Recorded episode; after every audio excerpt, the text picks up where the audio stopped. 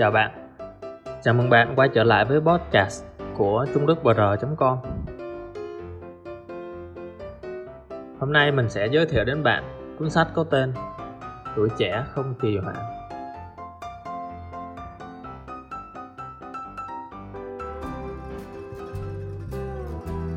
Trì hoãn là hiện tượng tâm lý và hành vi khá phổ biến của con người. Mỗi người đều có thói quen trì hoãn cái này, cái kia. Bình thường thì chỉ là tật xấu Nhưng nghiêm trọng hơn sẽ trở thành bệnh. Nhưng dù có nghiêm trọng hay không Thì trì hoãn sẽ tạo ra những ảnh hưởng nghiêm trọng Tiêu cực đối với cuộc sống và công việc của bạn. Để giúp những người mắc bệnh trì hoãn sớm ý thức được sự nguy hại và nhanh chóng thoát khỏi nó Tác giả Thần Cách sẽ đưa bạn đi cùng với anh chàng Hồ Tiểu Lãng, nhân vật chính cùng phơi bày và phân tích các mảnh ghép của anh ấy. Cùng anh ấy nỗ lực để chữa căn bệnh trì hoãn. Hồ Tiểu Lãm là nhân vật điển hình trong số những người trì hoãn. Chính anh ấy cũng thừa nhận, nhưng không ngờ chứng bệnh này đã nhiễm vào cuộc sống hàng ngày và gây ra nhiều ảnh hưởng tới anh. Hàng ngày, Hồ Tiểu Lãm đi làm lúc 9 giờ, Đánh răng rửa mặt hết 20 phút Ngồi tàu điện ngầm hết 40 phút. Thời gian đợi thang máy là 10 phút. Nếu thêm 20 phút ăn sáng nữa thì Hồ Tiểu Lãnh phải dậy trước 7 giờ 30 sáng Để đảm bảo không đi làm muộn. Thực lòng anh ấy biết rõ điều đó. Nhưng thực tế thì Sau khi tắt báo thức của di động, lần lượt là 7 giờ 7 giờ 15 và 7 giờ 30 Thì lúc giật mình tỉnh giấc đã là 8 giờ 17 sáng anh ấy vội vàng bật dậy khỏi giường và cuống cuồng đi tìm quần áo.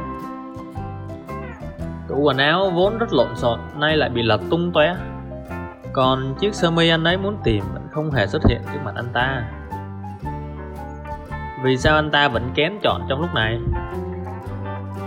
Vì ngoài chiếc áo sơ mi đó ra, Thì anh không còn chiếc áo sạch sẽ nào cả. Ba tuần rồi anh chưa chặt đồ. Anh luôn nghĩ, Tích thêm vài bộ Chặt một thể nên rơi vào tình trạng khẩn cấp như ngày hôm nay.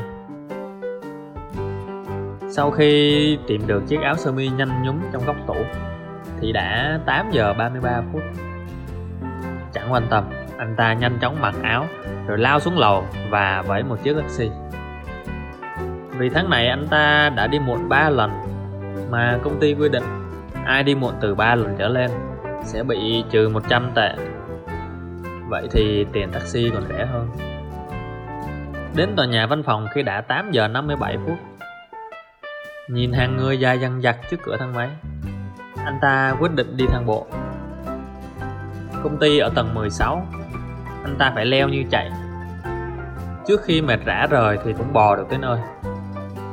Lúc quẹt thẻ, Nhìn thời gian. Vừa đúng 9 giờ. Sau khi nghỉ ngơi một lúc Hồ Tiểu Lãng bắt đầu kể lẽ cho anh bạn hay đồng nghiệp về cảnh ngộ hôm nay của mình. Khoe khoang về sự nhanh trí khi quyết định leo thang bộ, cuối cùng quẹt thẻ đúng giờ làm. Cây thủng thẳng đáp, trước 8 giờ 40 phút sáng, đi thang máy không cần xếp hàng. Hồ tiểu lãng đột ngột im lặng. Bạn có thấy hình ảnh của bản thân mình hay một người bạn ở đây không? Tại sao hai người cùng bắt đầu một ngày làm việc vào lúc 9 giờ? Nhưng một người thì thủng thẳng, Thoải mái. Còn một người thì giống như vừa trải qua một cuộc thi marathon. Nếu Hồ Tiểu lãnh dậy sớm hơn một chút, Anh ấy không chỉ có thể thông thả ánh sáng Và đi tàu điện ngầm đến công ty, Đi thang máy lên thẳng văn phòng, Nhàn nhã liệt kê to-do list trước khi những người khác đến khiến công việc một ngày có khởi đầu thuận lợi. Nói cách khác, dù anh ấy dậy muộn, chỉ cần hàng ngày giặt quần áo sạch sẽ, sắp xếp đồ đạc gọn gàng, thì buổi sáng cũng nhanh chóng tìm thấy thứ mình cần mặc. Ngoài ra còn tiết kiệm được tiền đi taxi nữa. Sự nguy hiểm của trì hoãn nằm ở chỗ Trên thực tế, nó là một bệnh mãn tính, dạng ẩn rất nhiều người mắc bệnh trì hoãn mà không biết. Họ luôn tìm được những lời giải thích vô cùng hợp lý cho hành vi trì hoãn của mình. Có phải bạn luôn rơi vào những tình trạng khi hẹn hò luôn luôn đến muộn như một thói quen? Chính vì thế mà bỏ lỡ những người bạn, khách hàng tốt.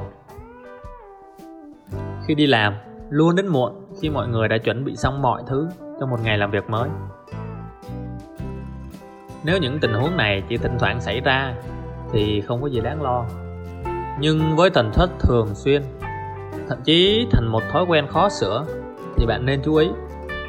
Bởi vì đó chính là sự trì hoãn. Tính lười biếng là căn nguyên của tất cả mọi triệu chứng trì hoãn. Chuyên gia nghiên cứu đã chỉ ra rằng, tính lười là một trạng thái tâm lý không thể hành động theo kế hoạch đã vạch ra và hoàn toàn do nguyên nhân chủ quan gây ra. Tính lười là một trong những bản tính của con người, cũng là một đặc tính rất khó thay đổi. Cuộc đời là một quá trình tự tranh đấu. Tự phải đấu tranh với bản tính của mình là việc không dễ dàng gì. Nếu mãi mà không chịu bắt tay vào làm, lâu dần sẽ nảy sinh tư duy theo quán tính. Kiểu tư duy này là kẻ thù lớn nhất trong việc trị bệnh trì hoãn một nghiên cứu khác đã chỉ ra rằng, một khi người ta đã mất đi ham muốn hành động, sẽ buông thả để bản thân trì hoãn hết lần này tới lần khác. Và cuối cùng, họ bước vào vòng tuần hoàn tồi tệ không thể tự dứt ra được. Nếu bạn không muốn đi làm sớm, không muốn ngày làm việc mới được chuẩn bị một cách thông thả, thì dù có bao nhiêu người khuyên nhủ bạn đi nữa, thì bạn cũng sẽ nghe không lọt tai. Nhìn thẳng vào hiện thực và hãy dũng cảm cất bước đầu tiên. Có phải bạn cũng muốn đi làm sớm để có thể thông thả chuẩn bị một công việc tốt hơn? Nhưng cứ đến khi bắt đầu thì lại có đủ lý do để trì hoãn. Hôm qua uống cà phê nên ngủ muộn. Hay thời tiết hôm nay không đẹp? Hay là thất tình nên tâm trạng không tốt? Đối với người trì hoãn mà nói nhìn thẳng vào thực tế. Dũng cảm cất bước đầu tiên là khó nhất. Có 3 điểm. Một, hãy phá vỡ hạn chế của tư duy, hạ quyết tâm có ý thức, đốc thúc mình đi làm sớm. Hai, lập thời gian biểu hợp lý với bản thân, đồng thời kiên trì với kế hoạch do mình đặt ra. Ba, hãy bước nhẹ nhàng từng bước nhỏ. Ví dụ, trong tuần đầu tiên bạn hãy cố gắng đi làm đúng giờ. Tuần thứ hai, bạn hãy đi làm sớm 5 phút. Tuần thứ ba, bạn hãy đi làm sớm 10 phút. Muốn đạt được mục tiêu, chủ yếu vẫn phải dựa vào hai chữ tích lũy. Đừng vì không nhìn thấy kết quả trong thời gian ngắn mà nghi ngờ lựa chọn của mình, nghi ngờ tính đúng sai của sự việc. Niềm vui là do chính bạn ban tặng cho bạn. Những thứ quen thuộc thường ít khi được người ta coi trọng. Chính vì bản thân mỗi người đều mang trong mình mầm móng của căn bệnh trì hoãn nên chúng ta thường không chú ý tới nó. Chỉ những người thực sự coi trọng căn bệnh trì hoãn mới tránh được bệnh càng ngày càng nặng, đồng thời sớm thoát được nó. Hãy nói với ít nhất một người, biết rằng bạn đang lên kế hoạch để chữa bệnh trì hoãn bởi vì bạn sẽ nhận được sự động viên tinh thần và ủng hộ của người khác, tăng động lực cho bản thân. Được chia sẻ kinh nghiệm từ những người đi trước, nâng cao tỷ lệ thành công. Khi muốn bỏ dở giữa chừng, nghĩ đến việc mình đã nói với họ rằng mình sẽ chữa bệnh, một người có liêm sĩ nhất định sẽ có động lực để tiếp tục. Khi xung quanh bạn hình thành bầu không khí chữa bệnh và nếu bạn có thể lôi kéo những người mắc bệnh giống mình tham gia, thì tỷ lệ thành công sẽ cao. Hãy lập một thời khóa biểu, nhưng đừng lập một thời khóa biểu quá chi tiết, quá hàn mỹ. Nó thực sự rất khó để thực hiện. Công việc trong một ngày đã đủ mệt rồi, và thời khóa biểu nên là thứ bạn nhìn vào và cảm thấy thoải mái. Đừng để nó trở thành thứ khiến bạn mệt mỏi và nản chí ngay từ những ngày đầu hãy tìm và giao lưu với những người cũng đang tìm cách chữa bệnh như bạn, hoặc đã chữa bệnh thành công.